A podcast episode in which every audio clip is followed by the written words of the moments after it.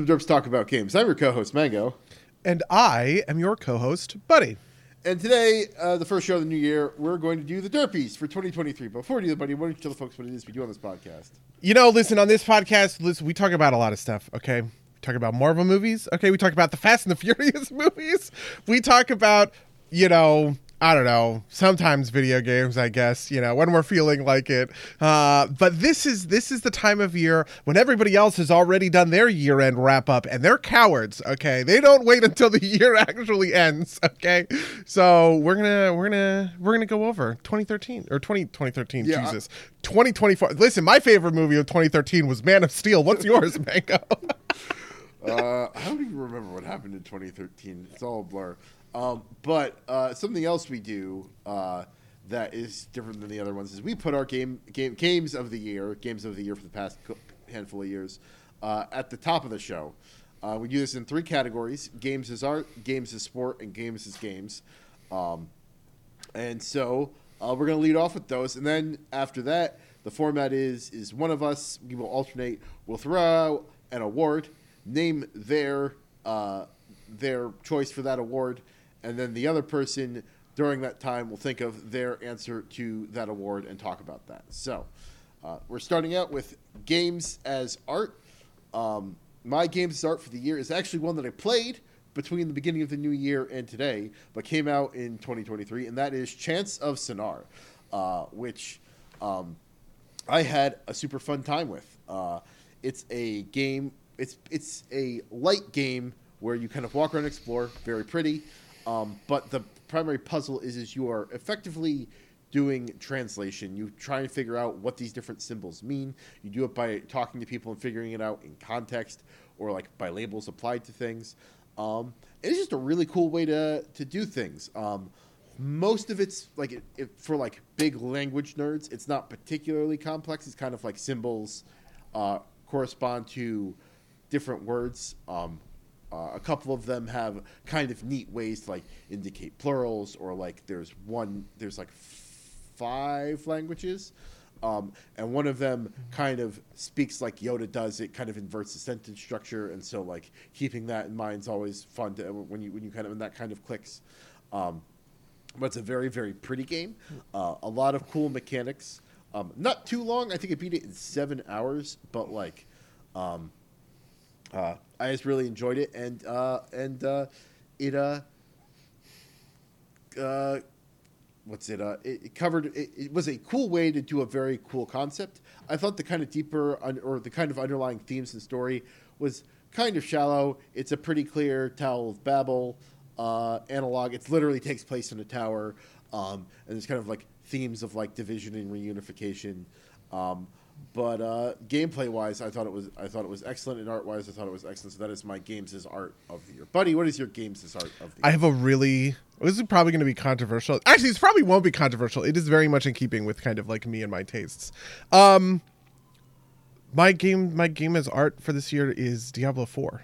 I think Diablo 4 had the best story. It was really best storytelling experience, right? When it came to a story with with interesting characters, complex themes, right, um, and an engaging narrative that I got really wrapped up in, Diablo 4 is actually the one that captured me the most. Um, and it mostly kind of comes down to that to these sort of themes. There are some. There were some games that I played this year that had really great characters. Uh, something like Saltsea Chronicles would be a good example. It's an indie game out of a Danish studio, um, who I guess uh, you know cards on the table. I'm friends with. Uh, we worked together on Mutazione a couple of years ago. Their second game came out. It's uh, Saltsea Chronicles. Very good.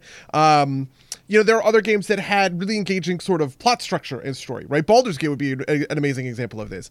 But the only game um, that really kind of hooked me on a thematic level, right?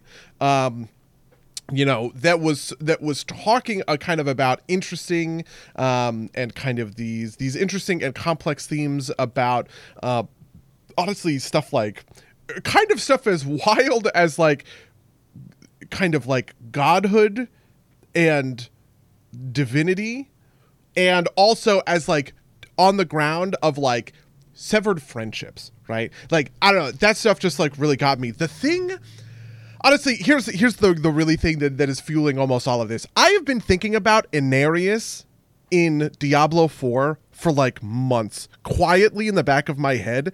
His unending quest to regain access to the high heavens after he was cast out, right? And judged for his indiscretion by essentially fucking Lilith, right?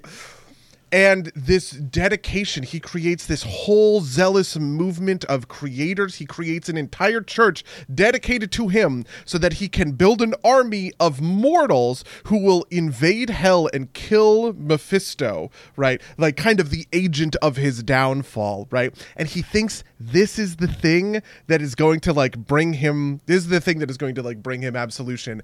And then he meets lilith the you know the woman essentially who he loved but also who corrupted him right? And she kills him. But not only does she kill him she points out that it wouldn't have mattered even if he succeeded. That he it did in a way succeed. He did the thing that he always thought was going to happen but it doesn't matter. The the high heavens are never going to open for him up for, open up for him again right? And it reminds me yeah, I'm getting like goosebumps describing this. It reminds me of the why have you forsaken me right? The, the lines from jesus on the cross about his own father right? Why like why have you forsaken me? It's I, are they his last lines? Maybe is maybe they're not his last lines or whatever. It's just like it has just been in my bre- my head rent free and it reminds it's like the two guys from chernobyl. It's like doomed boat stuff right? It is just so lodged in my brain that i don't know that i'm ever going to I don't know that I'm ever going to come to the the other side of this without um, I don't know. It was good. It was great. Uh, so there. Yeah, uh, that is uh, that's that's very fair. Uh, you know, different than our normal stuff, but that's that that is totally fine. Uh, you know, uh, well, uh, traditionally you will start the next category, which is games as sport of the year. What is what is your games as sport? Oh, interesting. Okay, my game as sport of the year. Um, I have a really uh I, am sure people will expect this. My games of sport for this year was Darktide. Um, Darktide captured my brain in a team sports way that it has not been captured in a long time. Honestly, since maybe like the inception of kind of like me getting really hard into Mythic Plus in Shadowlands. Um, the class update that they did, however many months ago, right? Um, that just kind of revitalized everybody getting back into the game. I want to say this was like September, October kind of thing. Um, it led to me putting just an ungodly number of hours into Darktide.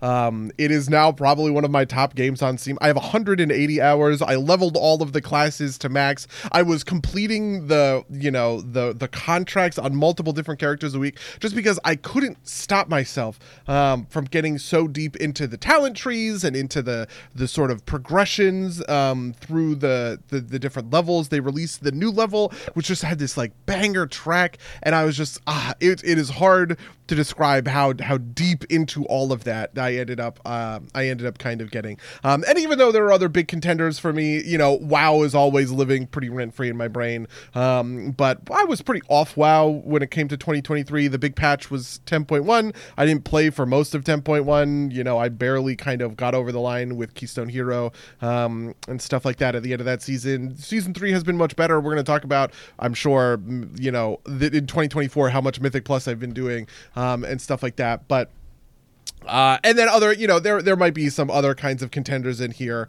um, even some single player stuff that I would maybe make an argument for as a game as sport. Um, that would be pretty interesting. But uh, yeah, it's just it's Darktide. That's the that's the only answer it possibly could have been because nothing else kind of captured my. Um, I don't know. Nothing else kind of captured my teamwork imagination in quite the way that Darktide did uh, in the back half of 2023.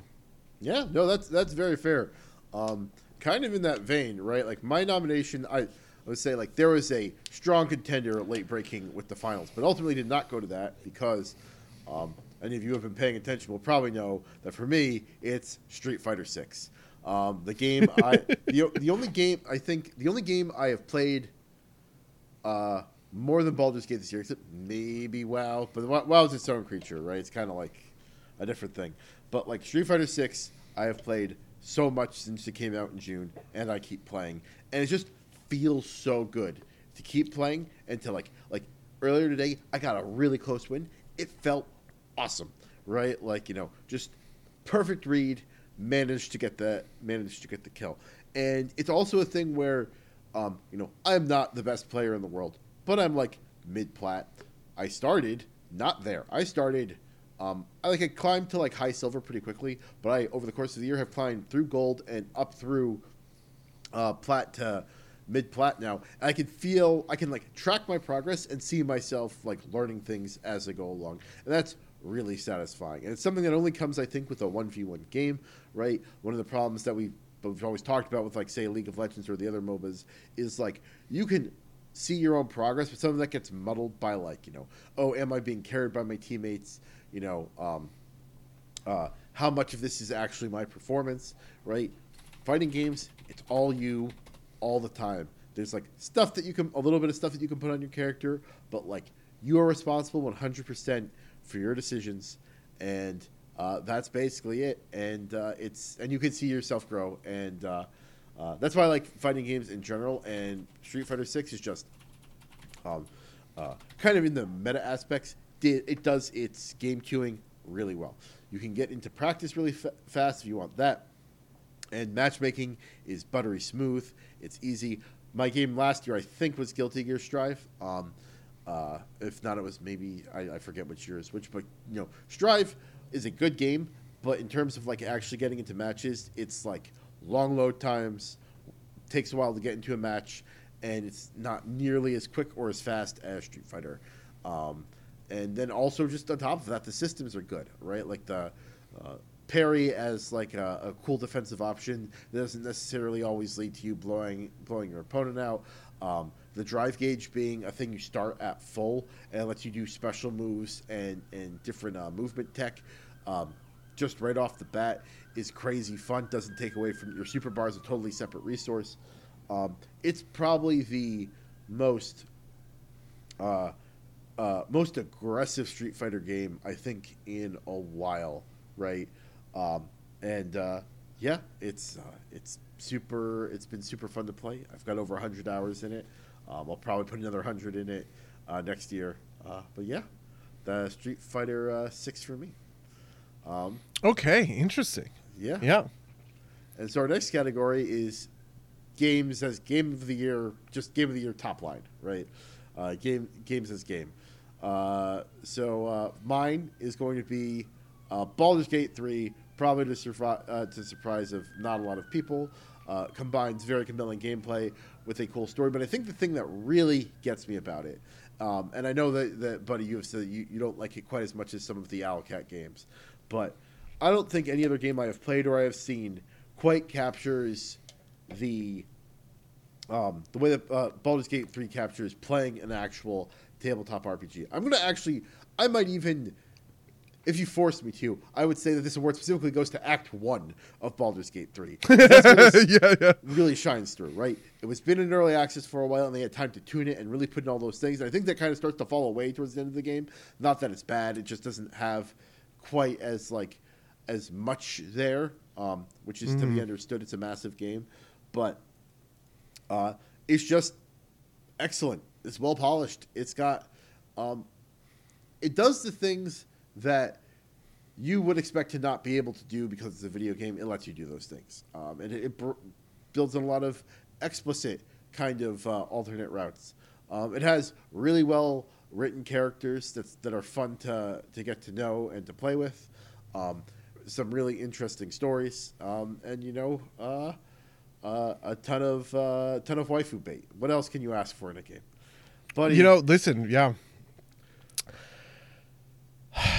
I I I feel like I'm copying you. My game of the year for game of the year is just Baldur's Gate 3. I was I really went up in the air about this. Um, and I ultimately just want to say quickly, there is a disqualification that I feel like I can't make my game of the year for game of the year, which would otherwise be games that I have worked on, right? I would fill this list with Astrea, Rain World, right? Like the games that I have worked on. Um, but I decided that was kind of like unfair, and I'm not gonna I'm not gonna worry too much about that, even though uh, obviously I care a lot about it. Um, and that when I when I look at you know kind of the way that I that I played, um, what I ended up thinking about, what I, I ended up talking about, Baldur's Gate three shines through, and it shines through for a very specific reason. But, but uh, I do want to say all the other stuff that I have said about Baldur's Gate 3 on the podcast, I do think the Owlcat better games are better games as CRPGs. Um, I am disappointed that Baldur's Gate only goes to level 12. Um, I didn't connect with some of the story elements in quite the same way that other people did. I particularly wish that there were better romance options for me, right? Like stuff like that. Um, but at the end of the day, I can't. Um, I can't really put aside this like crucial piece of evidence that suggests game of the year so strongly that I just kind of have to reluctantly give way, right? Which is that for when Baldur's Gate 3 came out, I sat down with my partner and we played it, right? We played it relentlessly for weeks at a time until we beat it. And we exhausted every possible corner. We found dozens of wonky loopholes and made interesting and complex decisions along the way. And it was that piece of the puzzle that makes it game of the year territory for me. Um, I would have loved if Pathfinder Kingmaker had multiplayer support, and I could have done this exact same thing, but in Kingmaker or Wrath of the Righteous, or you know, I mean, I guess you know, Rogue Trader just came out, obviously, um, and Rogue Trader does have multiplayer support.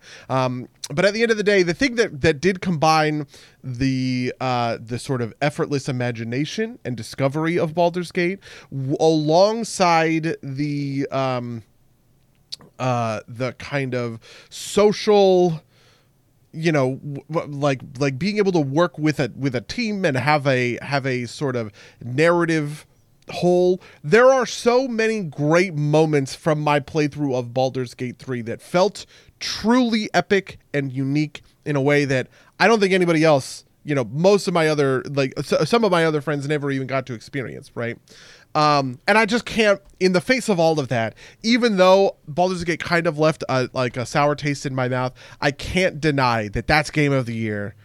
100 you know 100% of the way right um so a weirdly reluctant game of the year for for 2023 Uh, yeah, no, that uh, that that makes uh, that makes sense. Uh, you know, uh, us and everybody else, but you know, the game's good enough that it deserves it. yeah yeah it is. I honestly wish we had a better more complicated answer but there really is just like nothing more straightforward than it was it was the game of it was the game of the year in 2023 i also do want to say for the record part of this is also just kind of like cultural. I really appreciate the footprint that Baldur's Gate 3 had you know as a kind of return to form for this sort of genre of games. It, it does feel like a breakthrough moment for something that i personally have cared a lot about right? D- dungeons and dragons. I've cared a lot about dungeons and dragons for 20 years right I was introducing my friends to Dungeons and Dragons in high school because they thought it was incredibly lame and nerdy, and I thought it was fucking cool in 2000, you know, whatever, 2003. Um, I guess that was before high school. Whatever. That was when that was when 3.5 came out, and we were talking about like doing, you know, doing stuff with sort of um, 3.5, and so um, that that is a big, you know, kind of W in this in this direction. Yeah, absolutely. All right, so now we get to the self dominated categories. If any of you in the chat would like to suggest a category, we'll take them under advisement. But since I led off the last category, buddy, I will hand the first uh, category to you. What is your category and what is your nomination? Okay, my category or my category for this one, um, I want to build a little. I want to build a little suspense. My category for this one is going to be best hidden gem of 2023. Okay, um, which is to say, it could be anything. You know, game, television show, YouTube video content. Who cares, right? Just anything along the, these sorts of lines. Um, what do you think? What, what do you think was best in 2023? Uh, my nomination for this category is Air by uh, the Ben Affleck directed movie about Air Jordan. I have mentioned this on the podcast, um, and the reaction that you gave at the time made this feel like a hidden gem. And I just feel like I'm seeing this everywhere with with people. Right? This is a movie that I think um, I I ultimately had said it was it, it was a breath breath of fresh air. Right? We're outside of franchise schlock. We're outside of this franchise, you know, storytelling. We're not dealing with. Um, it's not even really Oscar bait, which is something that also felt good, right? You know, this isn't something that's weighty and portentous. It doesn't have, you know, deep, complex uh, themes about philosophy. It's not. A, it's not a particularly heavy movie, for instance. Um, it's just a movie about interesting people doing interesting things. There's no big grand villain. There's a guy with a vision, and he can see through to the other side and realizes, okay, you know what? This this is the thing. I'm gonna I'm gonna push for this, and it and it works out for him, right?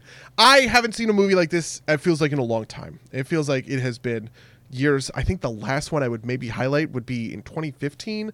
The Martian by Ridley Scott is pretty similar in, in another kind of just competent people facing an issue um, and overcoming it you know d- d- even on the regardless of the problems kind of like along the way that's a very scientific movie this is a very corporate movie right this is about uh, you know we're trying to break into a market that nobody else is breaking into. And there's like just I don't know, there's some of these moments in the movie that I think are um they're just I just think it's great. I think there's so much that's great here.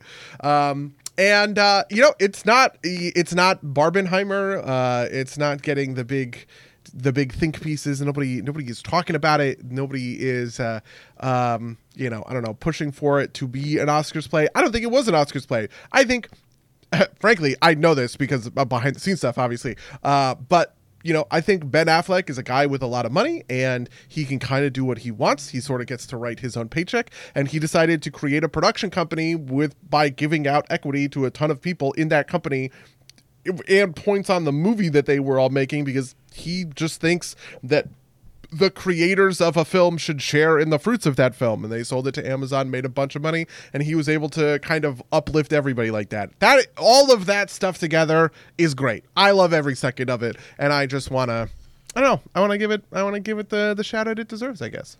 No that's that's very fair. Um this is actually a good opportunity. I was gonna give this a different category uh, but this is a much better category for it. Um, the name this is a thing that is arguably a game um, it is on Steam. It is called South Scrimshaw. It is, uh, I think it's South Scrimshaw Part 1. It is free, so you can go play it now. It's a visual novel that takes about an hour to get through. Um, what it is is is a uh, it's it's essentially a science fiction visual novel, but the idea is is it is a documentary by a documentary crew on a uh, uh, a, a, a, a col- like a space colony.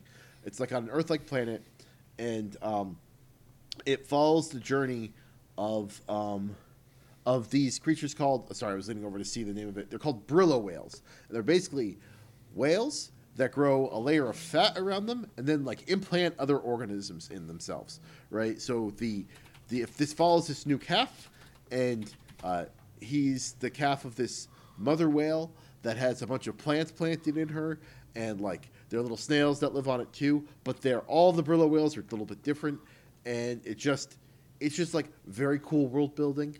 Um, goes into a little bit about the, the colonists, right? Like um, a little bit about their their myths about why they are the way they are, why like they eat a bunch of pickled food. Um, it's because early on, like there's they had technological problems early on, and so refrigeration wasn't um, super. Uh, wasn't super reliable, and so they relied a lot of fermentation and pickling, right? And that's like, you know, it's like some visual novels have a little bit of decision making. This is just text rolls, and occasionally you can click on a white piece of text, which will give you a footnote essentially about the other stuff in this universe. Um, and I found it super compelling. It's super pretty. Um, I thought the world building was excellent. This is, and it leaves leaves, on a cliff, uh, cliffhanger. It says it's parts. Uh, one through four. Um, and uh, I just, you know, really enjoyed hanging out with this for an hour. Uh, you know, I don't want to quite call it a game because it's not even like like how some visual messages uh, are. Uh, uh, you know, some visual novels are a game, but uh, you know, or, or like have some gamified elements. But it's super good, and for you know, free and an hour of your time, I think it's definitely worth looking into.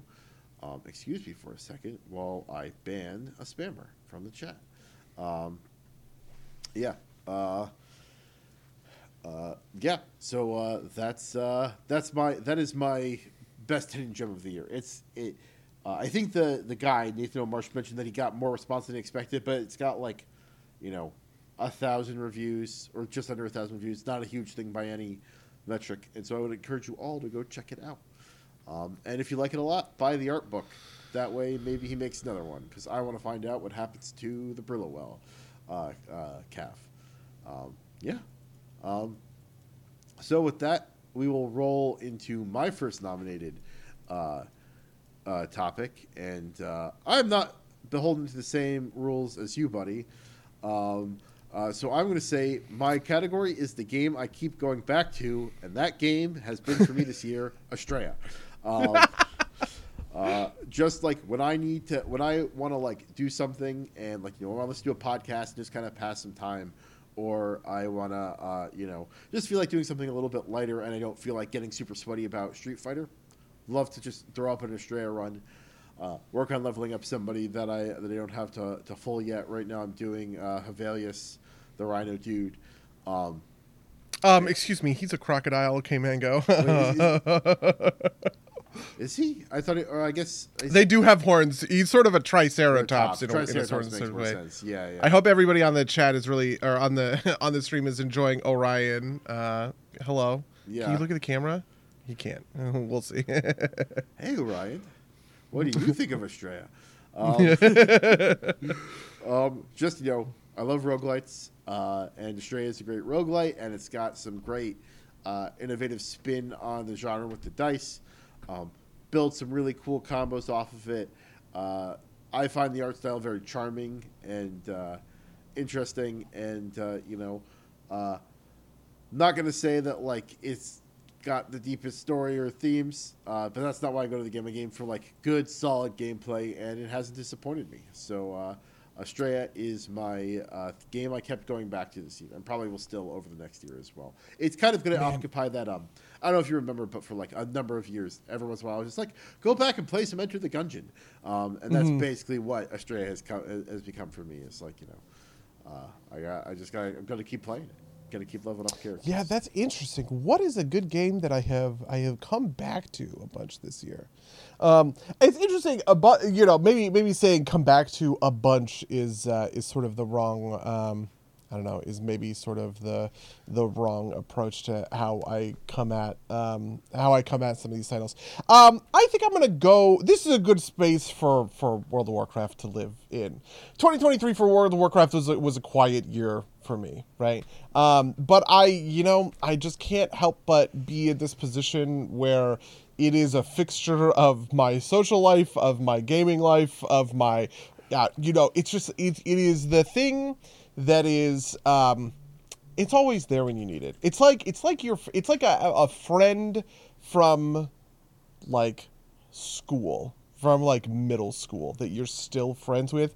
And you don't probably you, you sometimes don't hang out with them. They're maybe not your fixation. Sometimes you're you're looking at other stuff right? I'm playing dark tide. I'm playing uh satisfactory. I'm playing you know um just whatever whatever else is sort of like on the top of my brain. Stellaris total war warhammer 3 all of these sor- sorts of titles right? Um, but there is something about world of warcraft that makes it easy to return to kind of again and again. Um, and this year even though it was a little bit of an off year for me i do think it was an on year for world of warcraft as a whole right?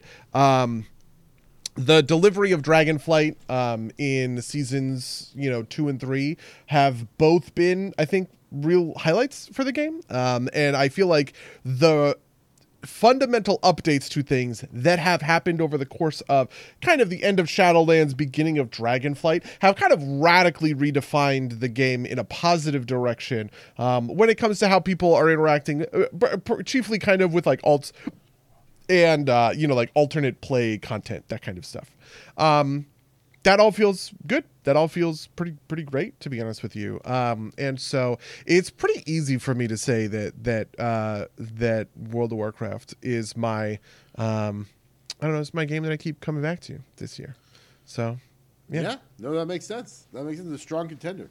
Um, all right. What's your uh, next? Uh, Okay, category? my next category. This is a category I always give us, um, uh, because I always think it's interesting to look at a little. what- You know, people call it alternative media. Uh, maybe maybe what we can call that alternative media, sort of like pejoratively.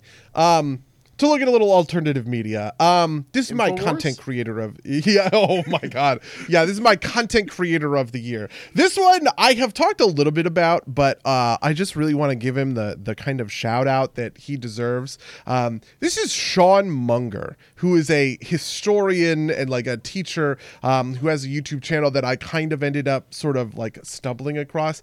He is a video essayist who has a couple of overlaps with things that I have kind of come to care about a lot in you know um, in 2023 a few of them are sort of disentangling some of the the the complicated pieces of history that are sometimes glazed over right? Um, one of his big videos that came out this year is the iran contra scandal um, explained. So basically he broke down in really excruciating detail how the Iran Contra scandal ended up happening, right? This is not like the glossed over 10 minute version that somebody learned about in history class. This is the documentary, you know, feature film documentary length um, kind of version that comes out of the the sort of meticulous research um, and the real sorts of nitty gritty of how people interact with other people that I think explains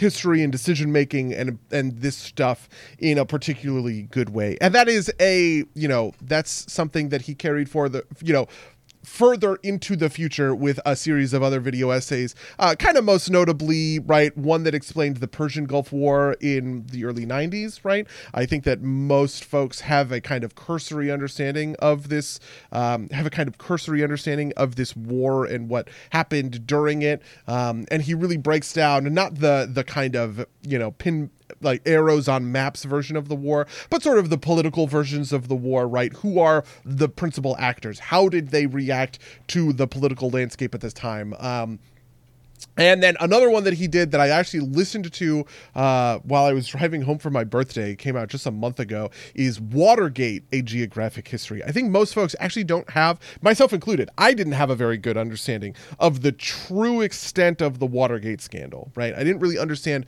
outside of just the president was directing people to commit a crime, right? Um, I didn't really understand the mechanics of the actual history at play with Watergate. Um, it's he, the the video I see is called Watergate: A Geographic History because he actually takes you to the the key locations, and because the story is centered around the locations that these things ha- things happened, including some locations that are, um, you know, like sort of like unrelated, but also sort of related, you know, to to kind of the scandal at play and the histories of these locations, including the Watergate, you know, uh, the Watergate Hotel itself.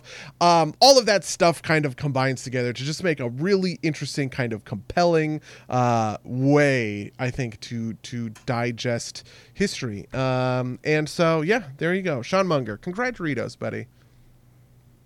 Yeah, no, that's uh, that's uh, that's uh, that's awesome. Um, yeah.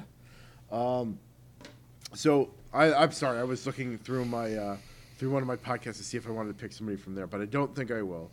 Um, uh, I've got a couple of like honorable mentions here, right? Like there's the one I was looking just looking at is World, World's Greatest Con, which over the new like uh, between Thanksgiving and Christmas uh, dropped uh, a long thing about like Epcot, uh, which I thought was very good. Um, it's kind of like the the brilliance of, that Disney like maneuvered through to actually get Epcot built. Um, there's um, a YouTube channel I follow called Woodcraft by Suman, which is this tiny little channel that just instead of like doing like typical kind of like woodworker YouTuber things like tool reviews or just like building projects, he's like, here are some woodworking like you know truisms that we all believe. Let's like you know test them with uh, you know with empirical data, which I think is fun. But the one I really want to give a shout out to is uh, Summoning Salt. Um, and that's because uh, he has always been good. He gives these he these long documentaries on speedrunning history um, for particular games. I'm going to give it to him because three weeks ago he put out the history of Mike Tyson's Punch Out world records. Now we have talked before about um, these long, uh, kind of like documentary style things where there's a twist in the middle, and that's always kind of a great hook. I thought Summoning Salt's hook for this one, the mid, the mid, the midway twist was great because the midway twist is, and then there was somebody else coming up the leaderboards it was me, and it's just him going, uh, going through everything he needed to do to beat this, like to to grab the world record for um, the Mike Tyson's Punch Out. Uh, I think it's the full run, right? Like front front to back, um, and everything that needed to happen to go there, and the history, like same thing with the history of all the tech, but just like at the end of it, it's like, yeah, and I was doing it and uh, this is what I went through when I did it. And there's like a little bit more of like like he's done interviews with um, with like the the runners in the past. Um, but it's just something interesting to see him like applying the formula to himself and seeing him talk about his experience with it that I thought was uh, super uh, super engaging and super awesome. And you know, I don't personally speedrunning's not a thing that I am interested in. Right? Like it just seems like too much too much failure based on randomness for me in most cases. Um, but I love watching his videos because it's like, oh, it's fun to see why people, how pe- people figure things out, what they do, and you skip all of like you know the thousands of hours of like unproductive runs because uh, he just shows you the highlights. So. Uh, I want to give that shout out there to uh, to summoning salt. That's going to be okay. Yeah, fair enough. My, uh, yeah, that's funny. I uh, I you know I watched summoning salt videos this year, but I haven't actually spent anytime sort of thinking about uh anytime sort of like thinking about them but yeah that is a good uh recommendation especially he had another one this year that i thought was very good um uh, the quest to beat Abney 317, which talks about how one guy was essentially trying to corner all of the um, records in uh, Mario Kart 64. Uh, and just like the ways in which that story play out are really, you know, interesting and, and complicated. So, yeah. yeah. Um, yeah. Um, also, it's also fun because, like, you know, he's basically doing reporting, but, like, you know, he doesn't choose names these people choose for themselves, right? Like the one after Abney three one seven is the quest to beat Jimmy Poopins, right? Like, and so he has to go. He's like very serious, just talking about like you know these people with these, these stupid screen names because you know the gamer the gamer handles. Um, dishonorable mention for this category. Action button. We're still he hasn't put out a video this year. Um, wait no way. Didn't the boku no hero i thought no, boku no was last last october. I, am pretty sure it was.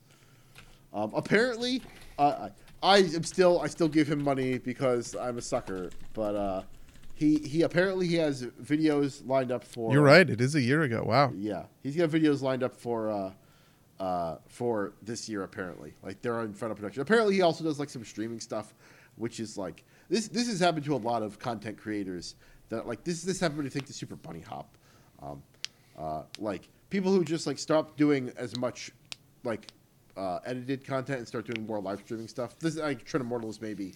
Listen, um, if Trent Immortal can come back yeah. with Beat League, right? You know, yeah. the Action Button can come back in 2024. I believe, yeah. even though I was really mean to Action Button on the on the podcast a couple of weeks ago. Don't worry, Tim I Rogers. Mean, I still know, love you, sort of, kind it. of.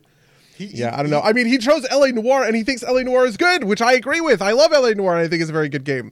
Uh, so I'm very excited for that because maybe yeah. we'll agree on some things. No, I mean, he does something unique uh, that uh, I think is valuable, and I'm willing to pay money to, even if he does it slow ass in a way that I think is is is you know, I think he should probably produce more, but you know, I am not telling him that with my dollars. So you know. Um, uh, um, yeah. Interesting. So, uh, yeah, my, I just want to quickly say my dishonorable mention goes to fucking ContraPoints. God damn it. Also did the same thing. Technically, she did put out one video, which was very good, The Witch Trials of J.K. Rowling, eight months ago. Um, but she has been promising me on stupid fucking Patreon for like three or four months that she that the next mainline channel video is coming, and it did not come by the end of the year. Um, though I appreciate that she did have the uh, uh, the wherewithal to cancel the her month she was like i need the financial incentive so i'm i'm canceling my patreon monthly until i get this video out which i thought was pretty good. Yeah no that's uh that's always uh, a, good way to go about things. Like you know uh, like i like one of the like the gm who i go to for uh, uh, dming advice um, he does he does like four articles a month but he charges per article. So he's like last month he's like i just oversight i missed one um, and so you only got charged for three. Um, and he, he even said if you if you're not doing that, you're just paying monthly, and you would like a quarter of your uh, subscription back, email me here. I'm happy to do that. So you know, always always admire people who are willing to do that. All right, next topic. Mine is going to be uh, uh, uh, what's it called? Coolest game mechanic, and I'm going to give this to uh, uh, assembling nonsense in Zelda: Tears of the Kingdom. Um, I've talked about this before, but the way you ju- like the way that game really came together for me, it really captured me in a way that Breath of the Wild didn't. When you you, you know you can glue stuff together and it just kind of works. The magic happens. Like you get a little bit of it when you like you know put like fans on a glider and they just kind of go autonomously. But once you get the steering column and you can just put it on something and like if it looks kind of like a car, it'll drive like a car.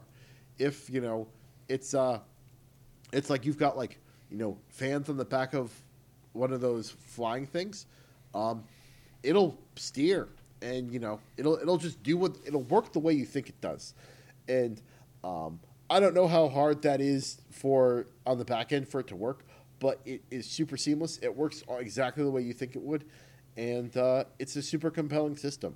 Um, and it allows you to do like such fun and funny stuff, right? Like, you know, basically, it feels like they took the thing in Breath of the Wild where you could like, like you know, be real janky with the physics and like launch yourself a thousand miles and just like canonize that as part of the game, right? Like, you know, who cares, you know, if if you just fly over everything? You- It's just fun to do, and it's so compelling and. uh it's it's truly a fantastic game, and I've got, uh, and that mechanic in particular uh, sold it for me. It, you know, it's a bit long winded. It gets a little bit samey as a game, uh, and so that's what kind of kept it out of like the upper reaches of game of the year for me. And it's like you know, Baldur's Gate three is just like too good, but the, that specific mechanic is something I haven't seen before, and hopefully uh, isn't. Uh, and hopefully we'll, we'll see more of moving forward, just because like that, that stuff is super cool, and so that is that is my coolest game mechanic, uh, assembling nonsense in Zelda: Tears of the Kingdom. Man, this is a tough one. Man, what is my favorite? What's my coolest game mechanic of 2023? Um. Oh man, I don't know. What do I want to give it to? My okay.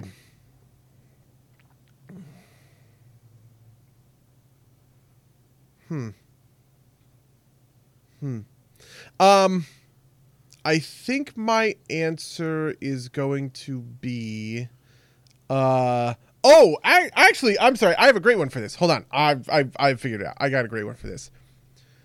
Finale from the first expansion Festival of Legends of Hearthstone of this year.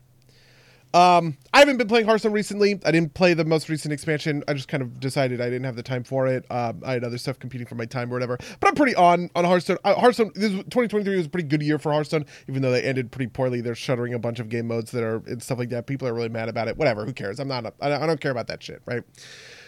Finale was a mechanic that basically said if you use all of your mana in the, uh, really really what the mechanic says is when you play this spell if you're at zero mana activate a special effect right which is to say if you have five mana and you play a five mana spell you activate finale if you have t- three mana and you play one mana on a thing and then two mana on a finale spell, you activate finale, right? This kind of thing. So you can kind of like mix and match it.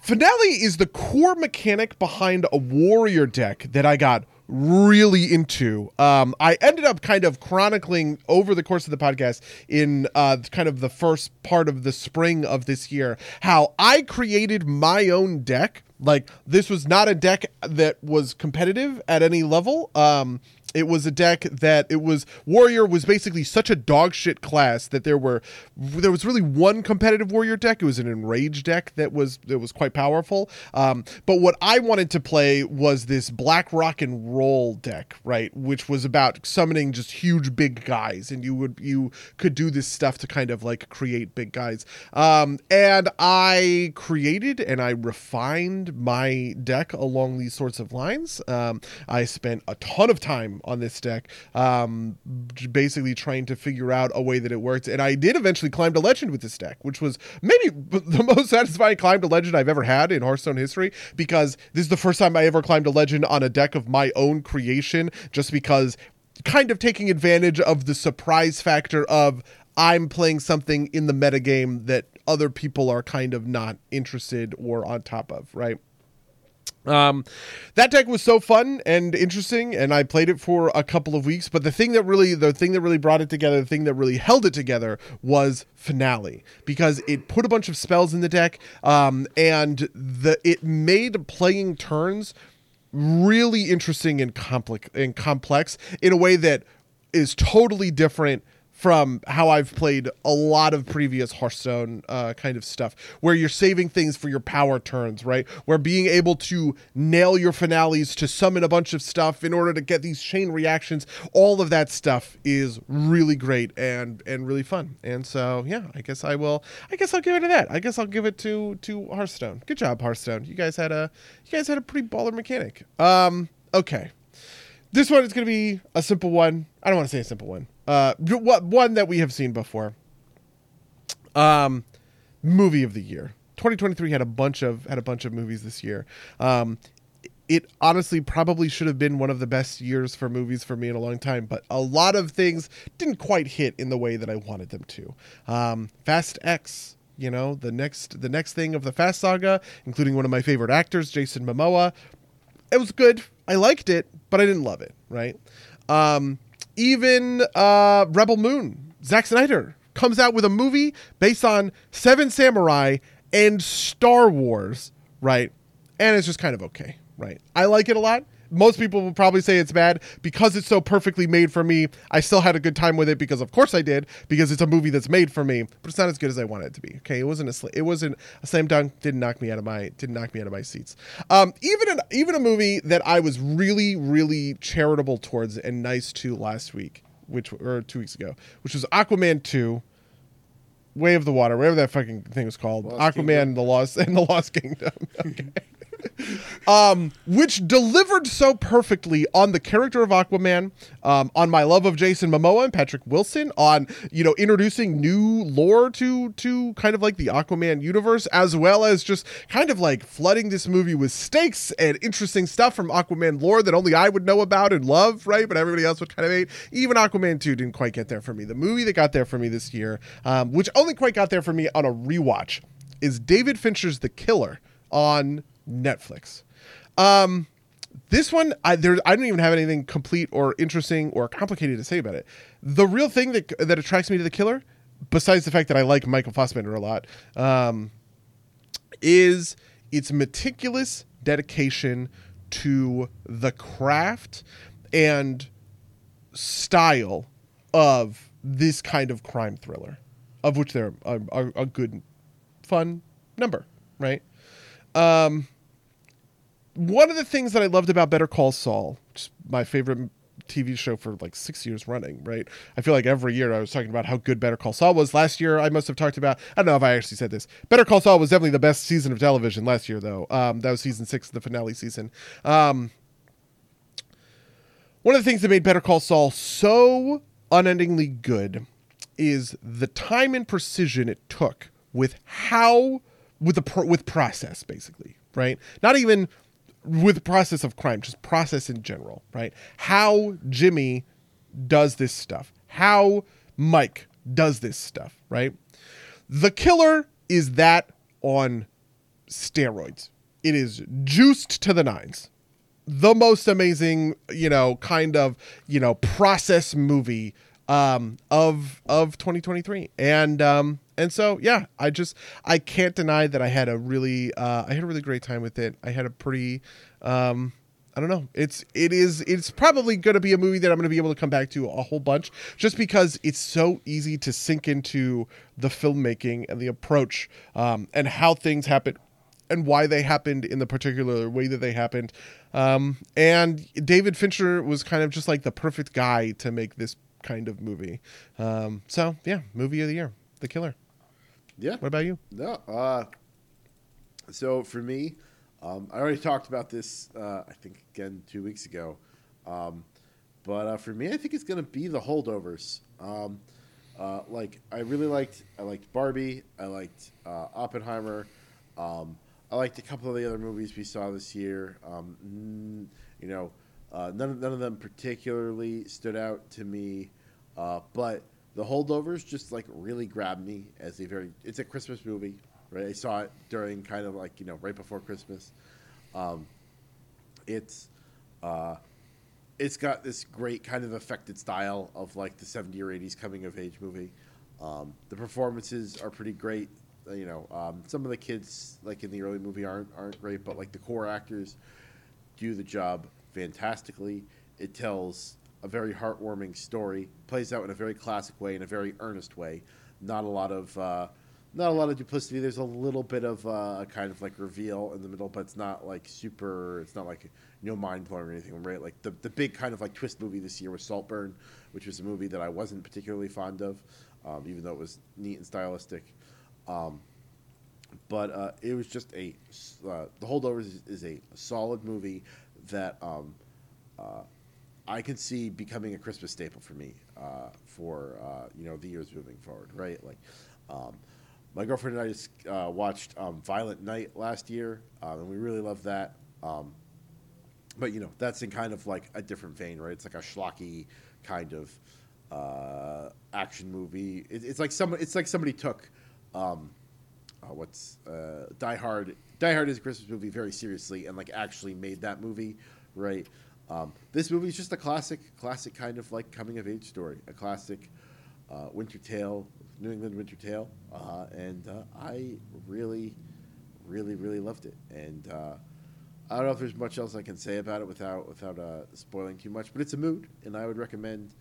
Uh, I think I think it can work for all of winter, um, but if you haven't, if you know, I wouldn't watch it in say the middle of the summer. But next Christmas, next holiday season, um, if you're looking for something to put you in the holiday spirits, I think uh, the holdovers will do you well. Um, so I'm going to uh, recommend uh, that. Um, all right, uh, for my next uh, my next category, hmm, let's go with something uh, something on a negative a negative vibe, and I'm going to go with uh, hardest fall off. Um, and this is going to be a this is to be something you nominated, uh, which is Diablo Four. Um, uh, Diablo Four, I played pretty hard for like the first week or two that it came out, but ultimately it just didn't grab me. Um, I went back to it too for this vampire stuff, right? And I played around with it a little bit, but I just I could not get myself in a space where something really spoke to me. And I think for me, a lot of this is that like none of the classes super resonated with me. Um, I think they, I appreciated what they did with the different skill ups, but um, people criticized Diablo three for being a little too limited. Um, and they kind of like went back towards the old style with like the points and things, but I kind of feel like the builds in Diablo 4 just aren't as uh I felt like I had better build diversity in Diablo 3 where like I could like if I really wanted to optimize for something like so this this is a thing that's peculiar to me, but we've been over this before. I love optimizing for stupid. I love finding an alternate win con or like an off an off meta build that's like viable enough for me to work with. Um, and I just felt that Diablo 4 didn't have enough of that as like a thing that I could do or target, right? Diablo 3, I would whenever I wanted to just like kind of like get into the groove, I would play this build called One Giant Rock, which is like a barbarian build where like you build up your rage and you throw a rock and it does increase damage based on on uh, based on how much rage you've built up. Um, and it was very stupid, but I enjoyed it. I did not find anything like that in Diablo 4, at least not yet, and I have not felt compelled to go back to it to find it. Um, the game's smooth, the game has some neat features, but uh, it's just it was maybe in a sense like wasn't fast enough for me. It felt like it took me a while to hit max level, and I just like couldn't be asked to do it again in uh, in this second season that's supposed to have improved things, and it did improve things, right? Like they're doing the Path of Exile style. Style, uh, you know, oh, every season we'll introduce something new, and maybe I'll be convinced to go back into it again. But um, basically, every time I went to do something in Diablo 4, I'd be like, I would rather pick up uh, uh, uh, Darktide or um, or World of Warcraft and just do a piece of esoterica in uh, in, in in World of Warcraft. Um, uh, and I think in in like a world of um, live service games, you gotta kind of have to be able to beat that. And I think that's maybe the interesting thing about this is like this year seems to kind of have been um, uh, the start of the death of live service games is kind of like a model. Um, and maybe maybe I'll turn that into a category later down the line. But my biggest fall of this year uh, has been uh, uh, has been Diablo Four. Buddy, what was your hardest fall off of the year? Your biggest? Fall? I think my hardest fall off this year was Payday Three. Um, it's interesting because I talked about Payday 3 and I have positive feelings about Payday 3, right? When I think of Payday 3, I think, "Oh, that was that was pretty fun."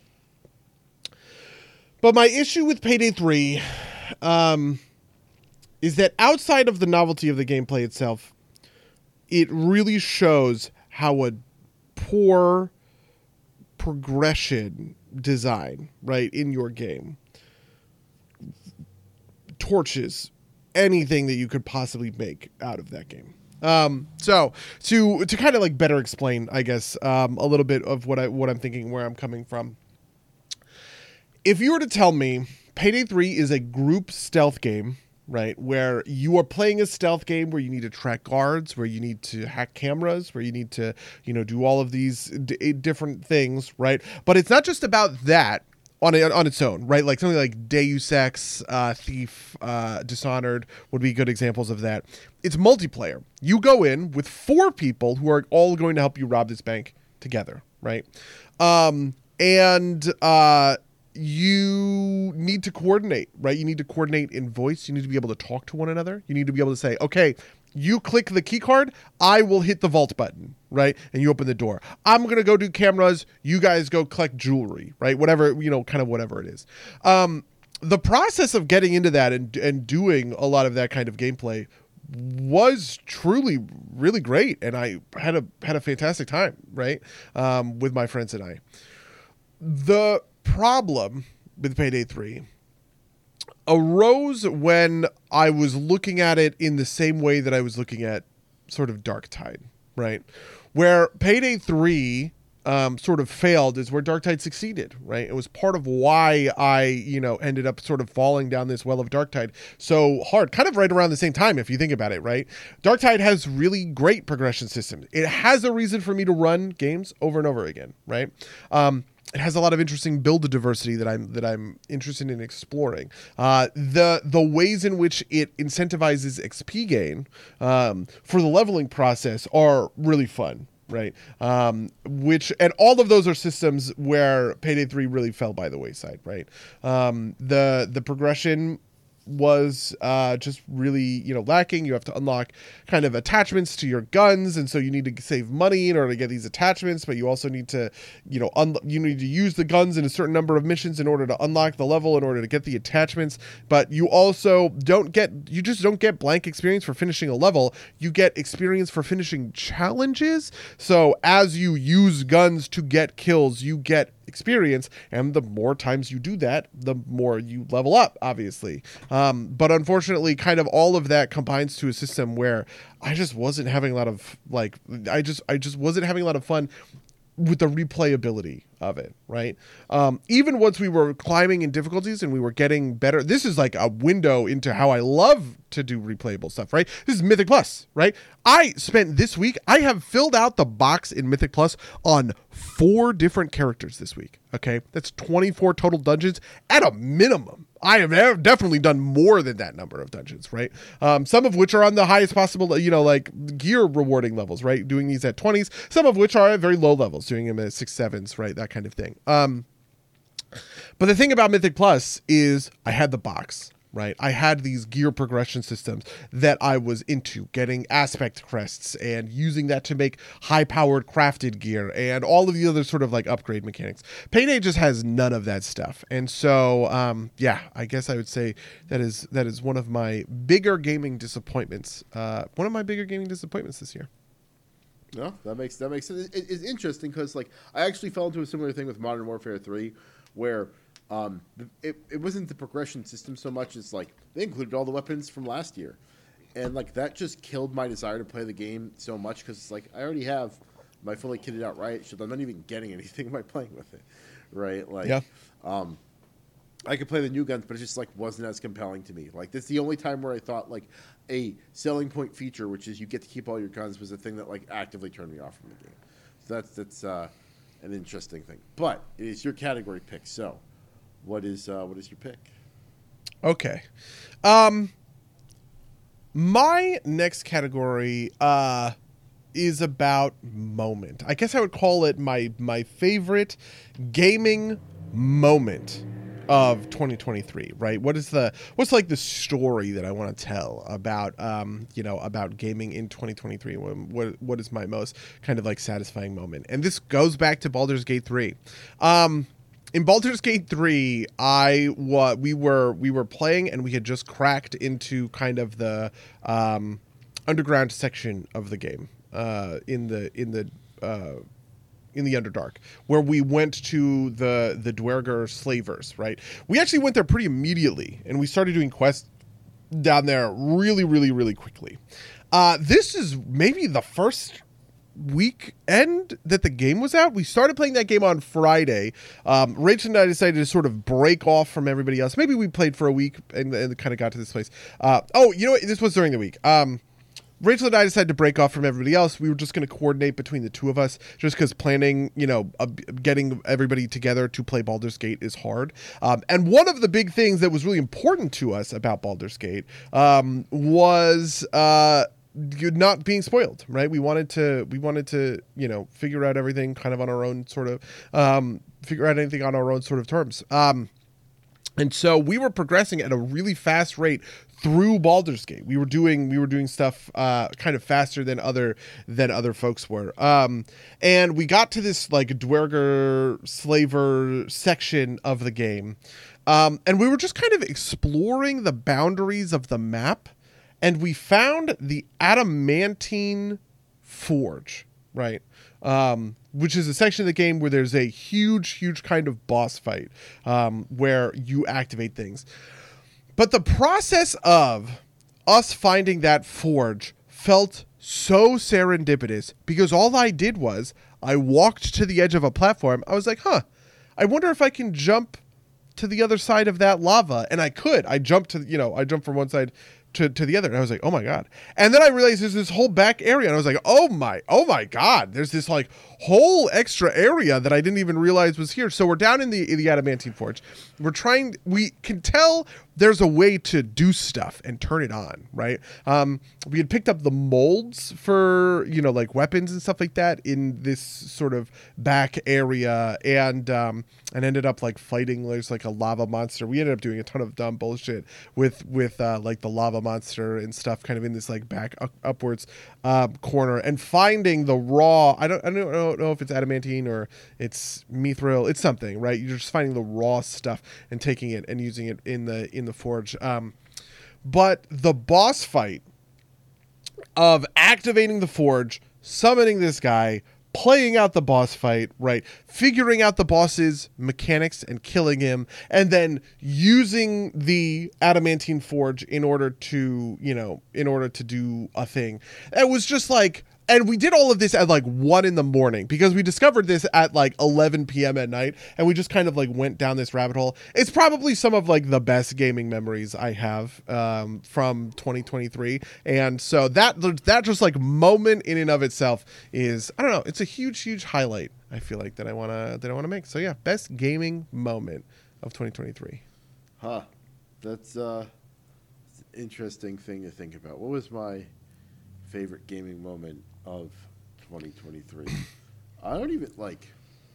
Oh, you know what? I've got it. I've got one. This is. This. I think you might have even been here for this. There were a couple of times when we were playing the finals, um, that like, you know, just the opportunity arises to like use the sledgehammer and like break the bottom out from uh, under people, right? Or like, uh, just kind of like use the destruct environment destruction in a way that like people aren't inspecting, and I love that every time.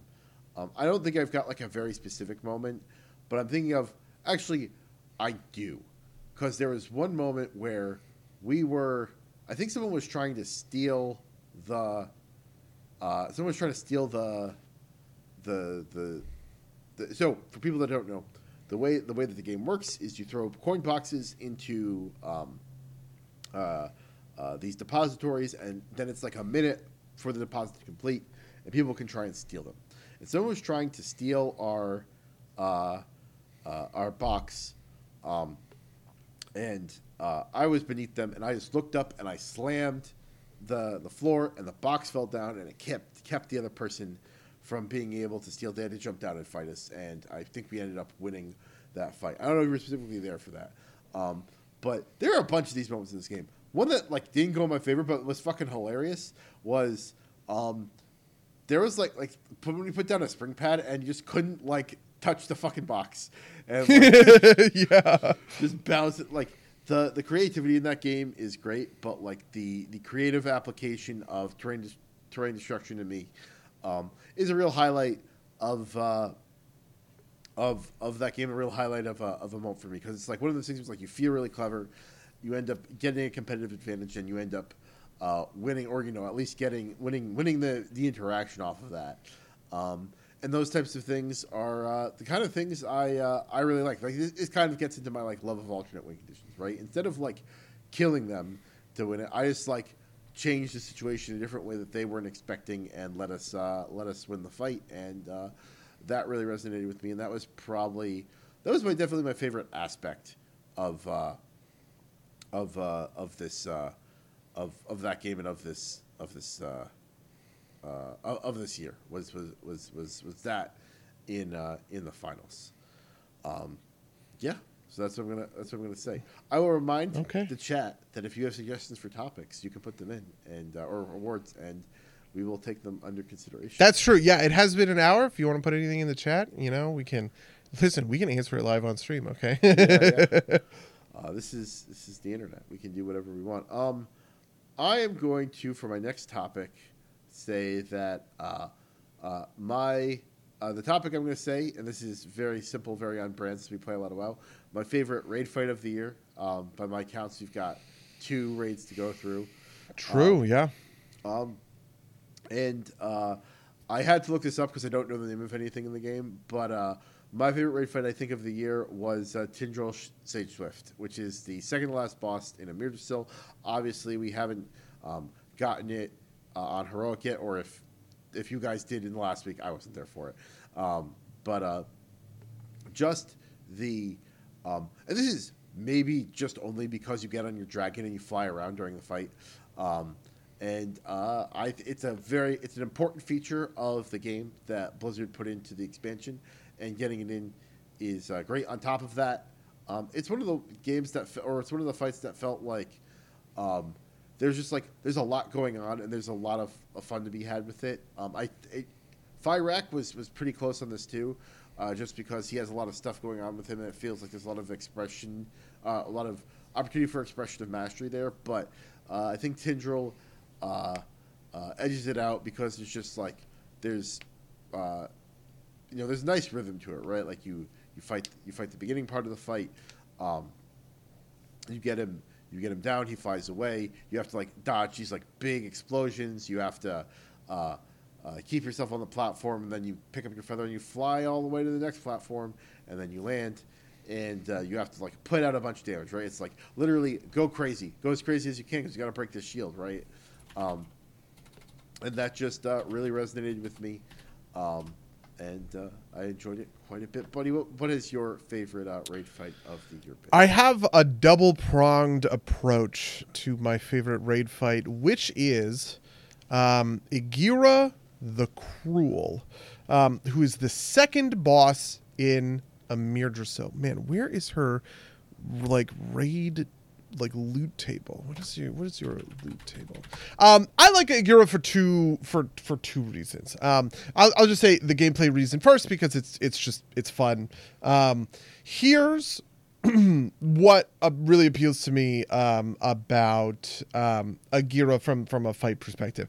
Igira has has this level of strategic choice to it, where she's a blacksmith, and as you fight her, she is going to upgrade her weapon with different weapons uh, during the fight. She will take a big. She will get a big axe. She will get a sword maybe and then she'll get two daggers i don't remember what the other one is and then she just normally has her blacksmithing hammer that she's using to kind of like beat you um, and there's this moment that's really interesting and fun um, for uh, um, god man where the fuck are accessories. Okay, that's what I want. Um, and there's this moment that's that's that's very fun and interesting where you get to choose which of the mechanics we see first. Right? Um, are we gonna do the daggers, which is a healer mechanic? Are we gonna do this, you know, jump thing where you have to kind of position the boss? Are we going to do a big tank soak, which is very melee friendly, right? Like that kind of stuff. And I just like that level of sort of strategizing around a fight.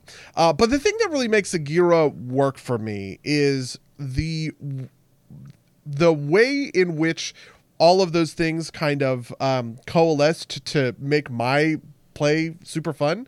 The healer for the for the healer mechanic, I I, I I'm playing healer, you know, for for at least this far into the patch, um, and being able to just like drop a bunch of cooldowns and just absolutely thrash the healing meters to hit as many people as I possibly can with just huge, huge numbers is so satisfying, just like on a like raw, simple kind of mechanical level. Uh, but the thing that I actually like most about Igira is uh, her sort of place in the overall story of Dragonflight. Um, and kind of just like the moment you know just like the the moment where you get to kind of meet this bad guy who has been both prophesized and sort of like set up as a villain. Um, so, for instance, Igira shows in in the first patch of Shadowlands, we learn about the Djaradin. Um, you know, there are these dragon killing giants. They inscribe molten runes on themselves in order to make them you know more powerful dragon killers because that's what their whole society is built around. They hunt and kill dragons, right? Um, obviously, in a, in a you know in a in a WoW expansion where we are fighting to save dragon kind, they are not doing so great. They're not super welcome to us, basically.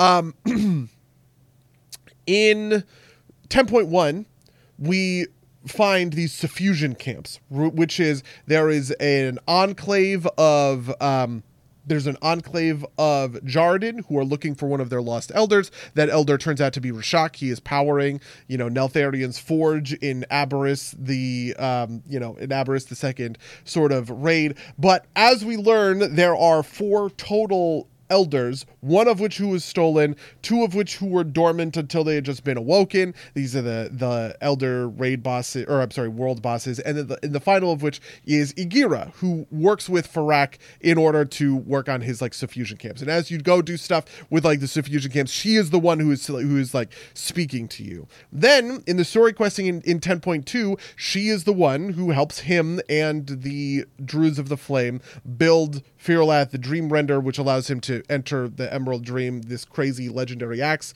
Um, and you know, you you end up fighting her and talking about her and all of this like story sort of quest, and then you you end up you show up and you fight her.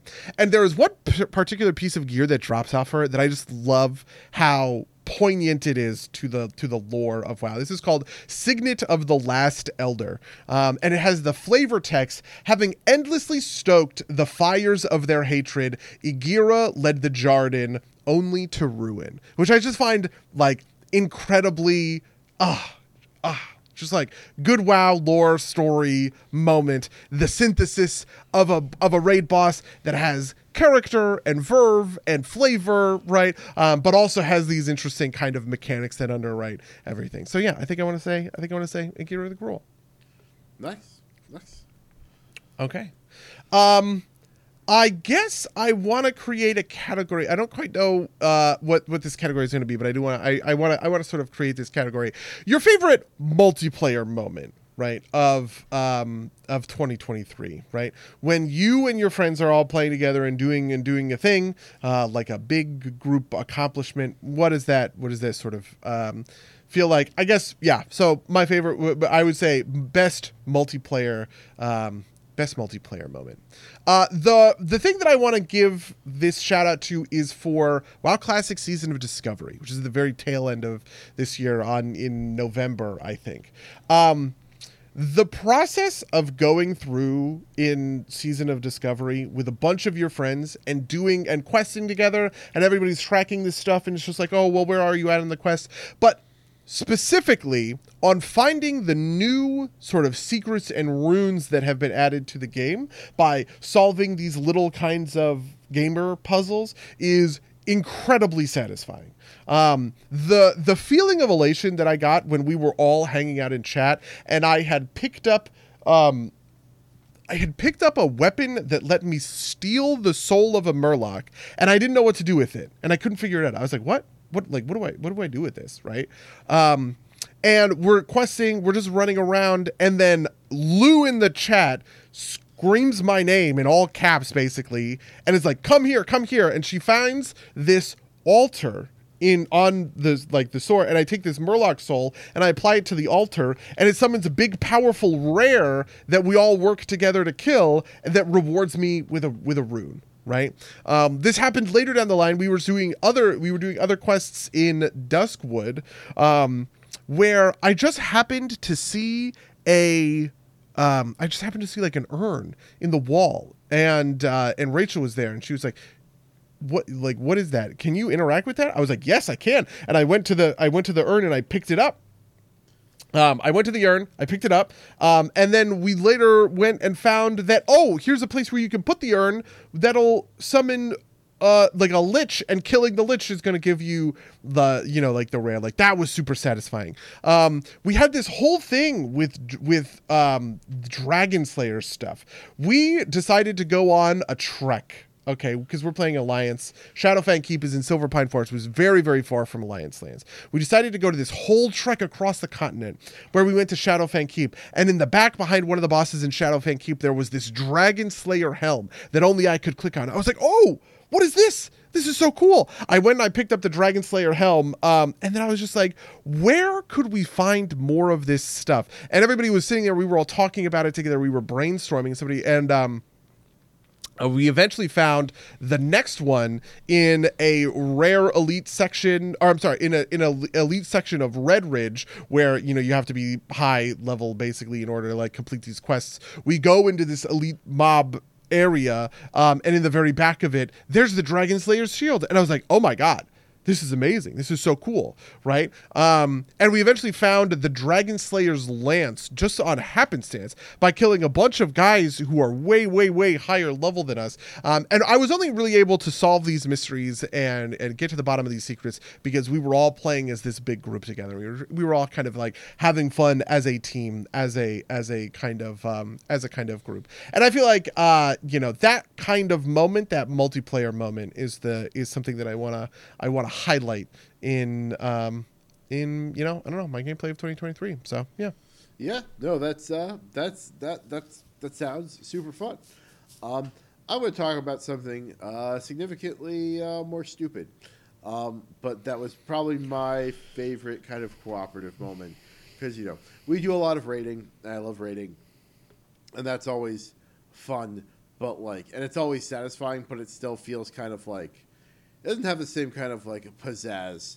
Uh, but something that I had a ton of fun, even if it was only a short experience, is uh, you got me to pick up and play this game called Foxhole, um, and we uh, and so you know we we jump in, we start exploring, we fight over this bridge for like a good like two hours maybe. And we don't, you know, it goes nowhere. And this, this is to me the thing that kind of like makes me feel less interested in the game. It's like, okay, I guess we just kind of like fight over points for like days on end, which is like a nice, realistic kind of like, you know, understanding of what like kind of war is like. It's hell, right? Like you know, it's like fought by inches. Um, uh, and then you and I were like, when we're getting to this, like you know, let's just like go see what else is out there, right? So we we steal a supply truck, and we go to the north, and we start exploring this town. It's like, oh man, there's this giant, you know, port, and like while we're standing there, this this boat just comes in, and this dude just like unloads a bunch of materials because he's doing his part for the war, and you know, we we derp around for a while, and we figure out, you know, I think you built this like tank. Um, Yeah, there was a tank at the seaport, and uh, and I pulled it out of storage. and I figured out how to like put some gas in that tank, and just from like uh, you know, it's like oh, you need to drive it over here near the one that's full, and we just decide to go joyriding around this tank. We go back to the front, and there, you know, and then you go and you get some ammo, and they decide that no, we don't really need a tank here. It's not going to be helpful to our. So like, you know what? Fine, fuck it, and we just drive south, and we keep spinning along the road. And it's like, oh, we hit the edge of a hex. We can go to the next hex. It's enemy territory. I don't know who's guarding it. Let's see. And we go to the next hex. And we're like zooming along. It's like, this is the enemy base. I don't see anybody here. I wonder what we can do. And we like hit this point, and the like seven different, I presumably automated guns just start firing. And within like five seconds, we explode. And we're like, you know what? That's good for the night. But that was just like such a perfect moment. Driving into the enemy base, being like, you know, you know, with a rebel yell, kind of like in my head, is like, yeah, we're gonna do this, right? Like, you know, we're gonna like take down some people, and we just immediately blow up. And you know what? That is one of the top kind, the top multiplayer moments of my year. Um, not as satisfying as a good finals win.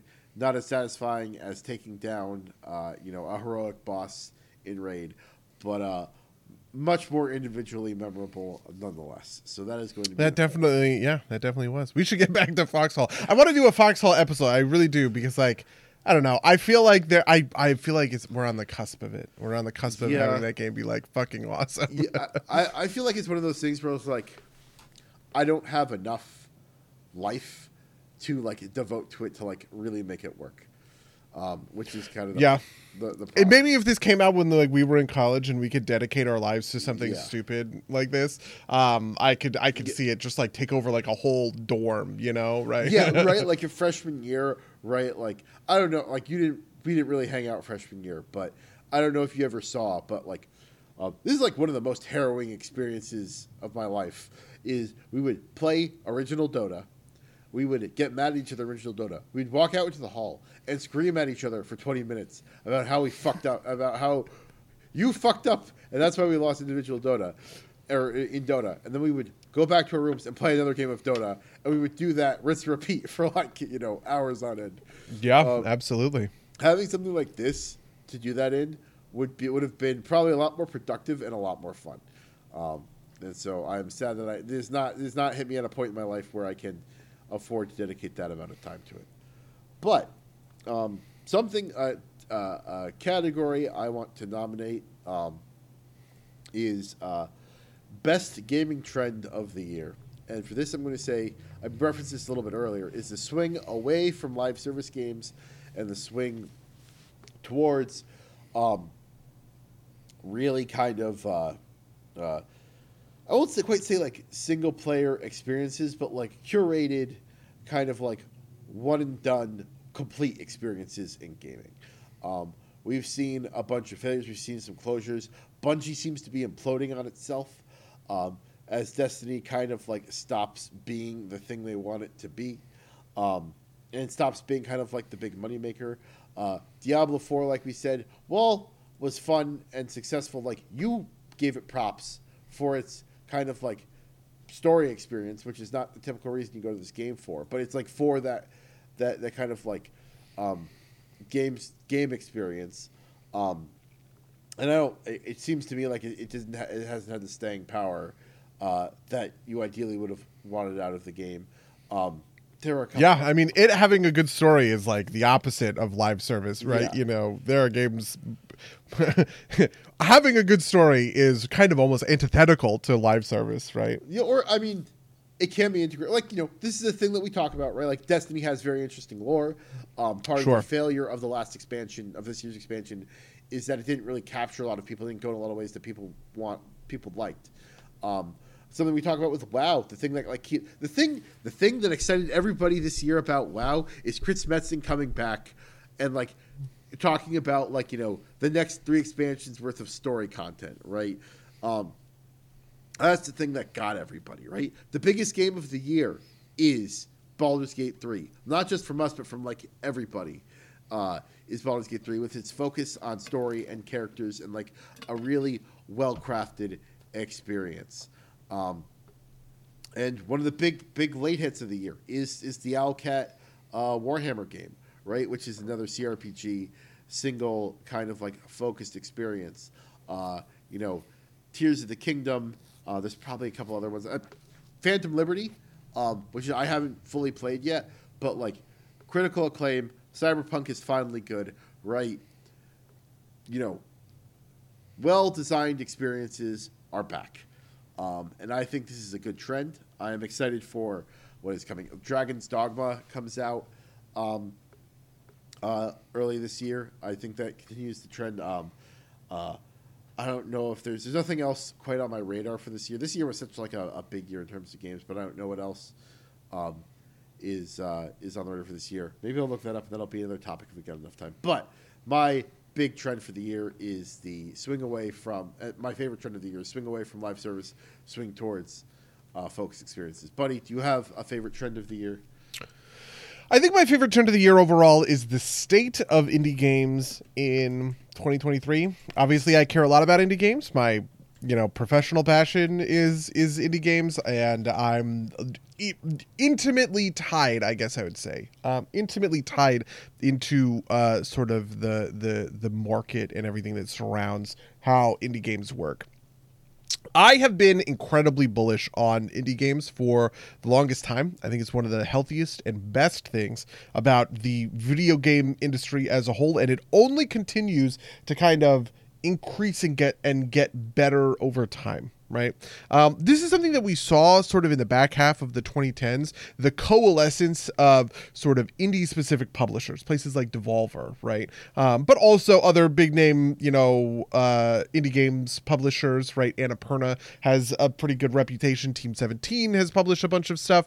Um, uh, you know, Humble Games is is doing indie game um, is doing indie game publishings as well as a number of like my personal and professional acquaintances. You know, like Raw Fury or those awesome guys, or just even Akupara, right? The the company that I personally work for, right?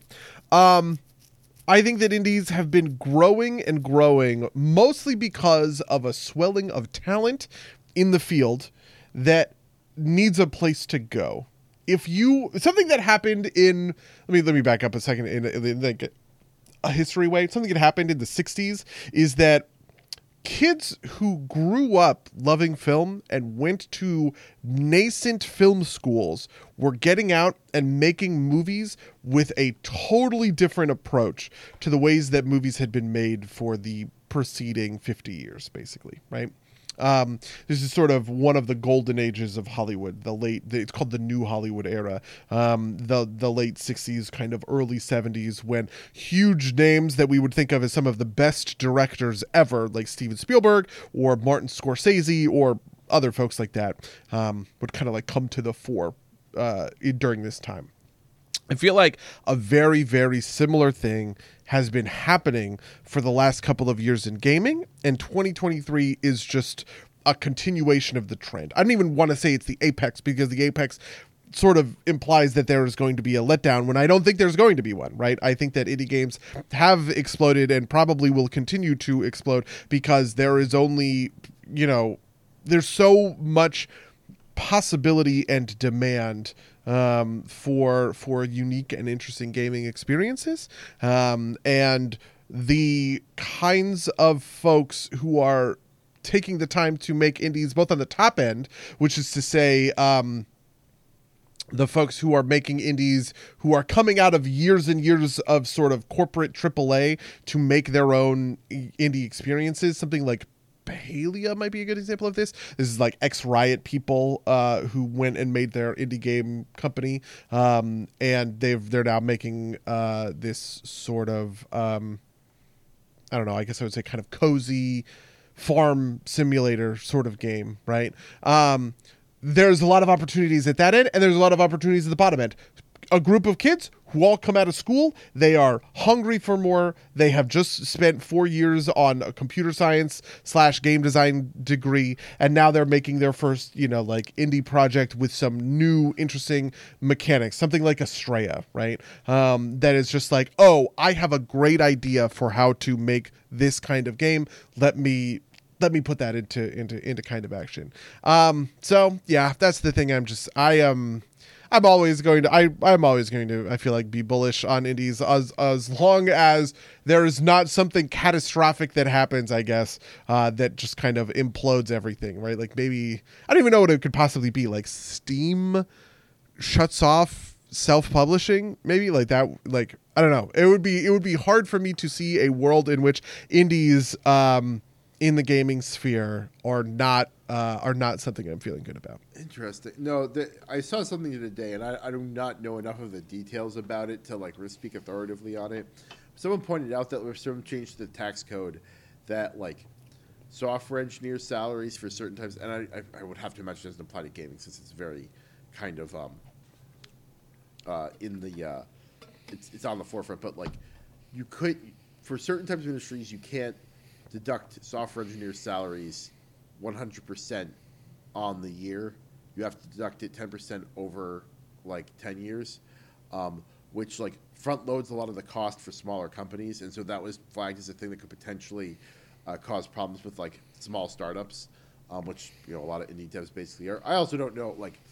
Um, indie games, I get the impression that a lot of smaller, like the, especially the tiny studios, are like you know, shoestring enough that that probably doesn't make a huge difference to a lot to it to them in the first place, but it might hit like small level publishers. Um, but again, I'm pretty sure that that's not for like like software individual companies. I think it might be for like R and D inside of like uh, other companies. So, um, but that's like the that that is the only thing that I could see happening. Right? It's like some amount of like weird regulatory thing that has like an unintended consequences that causes uh, issues in the space. But um, but yeah, no, I agree with you. I, I, you know, let a thousand flowers bloom, right? Like you know, um, yeah, you know, even with Unity being kind of on the outs uh, in the zeitgeist, right? Like you know, there's Godot, there's Unreal, um, you know, um, and even even if Steam, like you know, went the way of the dodo, there's Itch, there's you know, everybody loves to like trash and eat Epic Game Store, but it's like, you know,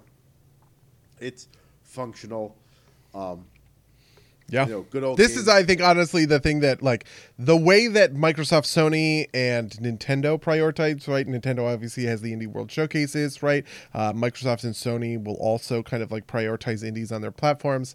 Um, you have stuff like Twitch Prime, who are giving away free indie games every all the time. Epic, you know, giving away uh, free indie titles. All of that stuff, I think, is, uh, you know, it's great. It's truly it that like that. That's the stuff I think that feels good. Um, the one, I guess, I don't know. The danger is that, well, I don't know. Th- this is, I, this is best. There we go. That's my, that's Oof, my oof. uh, best gaming Are we gonna gaming a spicy trend. take about uh? Yeah, the one that okay, so I will just to complete this thought. The one thing that is I guess you'd call it worrying is the investor pullout in gaming that has happened over the course of 2023. This is something that's been managed kind of on like the business end of things, right? Uh, basically, in the COVID years, gaming surged because COVID and people were looking for essentially third pla- places, and so they invest, and so people started investing their time in big multiplayer games, right? Stuff like GTA 5, World of Warcraft, whatever, right? All these different, all of these different sort of um, gaming gaming platforms, right?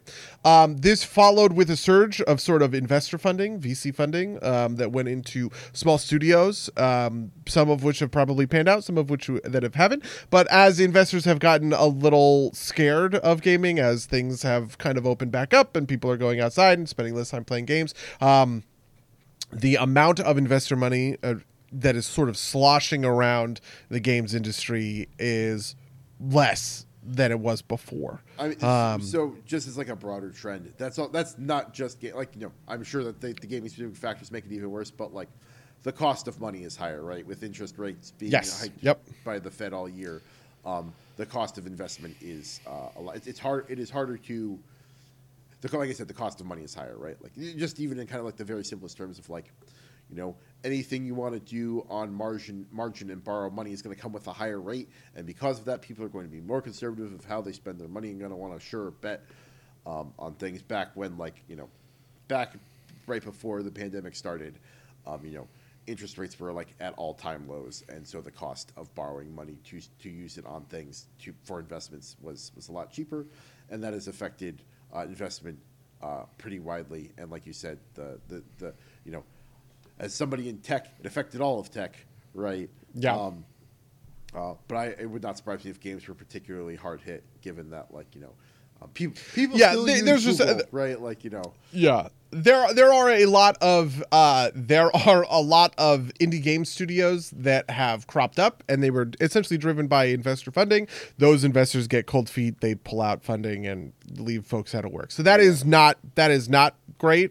Uh, that's something that affected the whole industry, not just indies, but you know, there is a piece of that um that is not that that's not you know, I don't know, not the best for no, I mean, uh, uh, in the indies camp, there is at least like there's still like the kind of like model of like guys doing it in their spare time for fun that like is resilient to like investor money pull out because they don't have any investor money in the first place.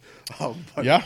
Uh, no, that's that's precisely true. Uh, one of the things we see in the indie games publisher space is that there are certain publishers who are driven by investor money, and they have had to wildly change their sorts of business models over the course of 2023 because you know that money isn't isn't accessible anymore. But if you run your studio just off of raw profitability, right? We make games, we publish games, they sell for money, we make margins on all of that stuff. That's what dri- that's what drives and fuels our company, kind of thing. You're pretty safe and Isn't- fine when it comes to all of this I'm remembering like Tiny Build maybe had like a big controversy where like they were like you know basically Ponzi scheming, scheming. Ponzi scheme is maybe too strong, but like you know selling their like you know like relying on like future sales or something to like pay their last their last gig and you know when.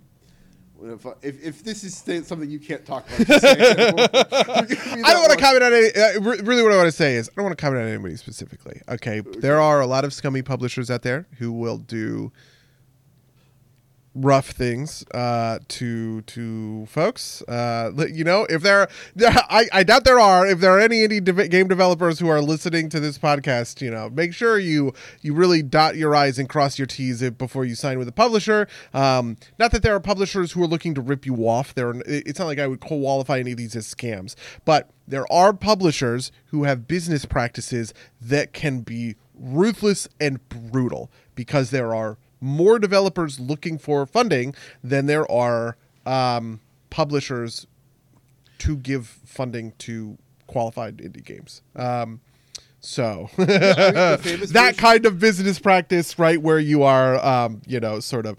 Uh, F- famously, Uh, Obsidian lost out on their big bonus because they missed a Metacritic score by a point, right? Yeah. Um, and more recently, um, outside of Indies again, is uh, I forget what the name of the company was, but I think it was the company that bought THQ Nordic, or at least the rights to like a lot of their properties. Embracer, Embracer right? Group, Is this right. the Embracer group? Yeah, they yeah. collapsed basically. Yeah, because the th- the the the rumors are that they were looking to sell themselves to like another bit, like you know, acquire a bunch of IP, maybe put out something and like pitch themselves to somebody else, and all that money is kind of gone, right? Like the there we are in a period of consolidation. The bigger pieces, just because like that, that's like you know, this is why Microsoft bought, buys Activision Blizzard.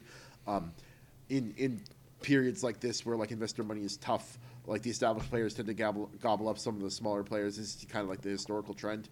Um, uh, but like if you're not pitching your, if you're not at that level, right? Like the, like like we said, the, the money's not quite there. But Okay, I want to I want to give one final Go for it. sort of derpy. This is less of a derpy, but I, I think it's just a wrap up question.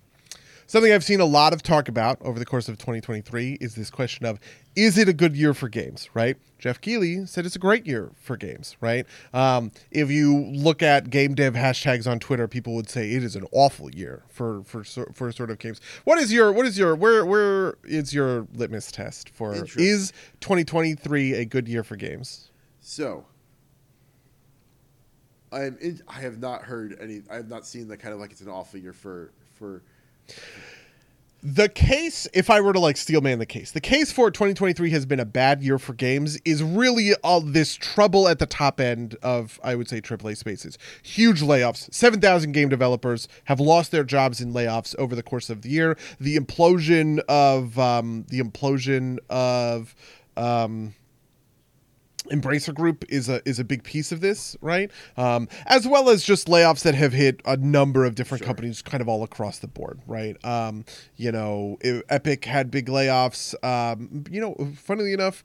Activision didn't have these because of the Microsoft deal, uh, but just like tons of other studio, Bungie, you know, which we were, which we were obviously kind of talking about, even some quieter sort of um, like layoffs and, and consolidation and stuff, kind of like falling by by the wayside. All of that kind of does. Um, I don't know. Has Hasbro- been included in. Hasbro, Yeah. which is like not exactly video gaming, but like adjacent.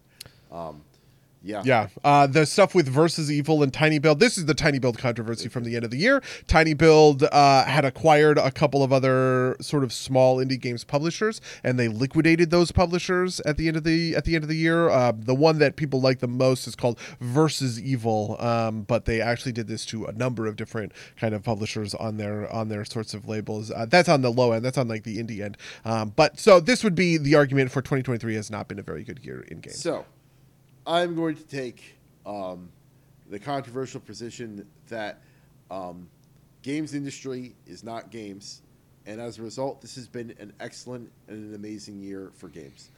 Um, there have been so many bangers that have come out, um, some of the best stuff in a long time, all across the spectrum.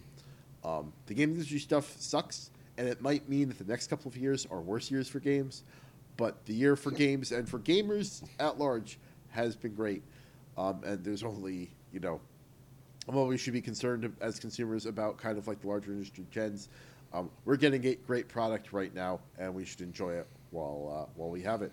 Um, you know, I have, you know, there have been a few games that have like really caught me this year in ways that like just haven't happened before. Like I said, Baldur's Gate, amazing. Street Fighter, fantastic.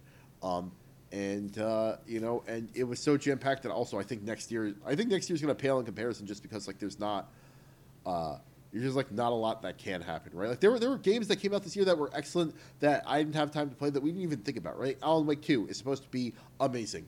Um, other there there are like uh, like apparently like the Final Fantasy 14 content has been great too. Um, uh, you know stuff like that um, that I haven't and probably will never get around to playing. Uh, but you know. Uh, it's. I think it's been a, a fantastic year for games, and uh, you know, uh, yeah, that, that's my opinion, buddy. What are, what are, what are your Well, thoughts? That's pretty fair. I actually I was going to take the bearish position, um, but I think I like the split, um, and I do think this is true. The thing I was thinking about is this is a year of payoffs, right? Of long-standing stuff that has that I've expected to happen having happened, right? Uh, so, for instance, kind of the like Activision driving Call of Duty into the ground happened this year, right? The famously, you know, Modern Warfare had a, just like a dog shit campaign or whatever, like a three hour campaign. Everybody was like mad about it. Uh, people have said Warzone is garbage this year. Um, I don't track any of this stuff. I'm just, just like based on surface level, right? Right. Um, stuff with Destiny, all this other sort of like stuff um, in terms of just like raw content. But the big payoffs I see this year, Baldur's Gate is a big payoff, right? We knew about Baldur's Gate a couple of years ago, obviously. It's been in early access Um, for three years.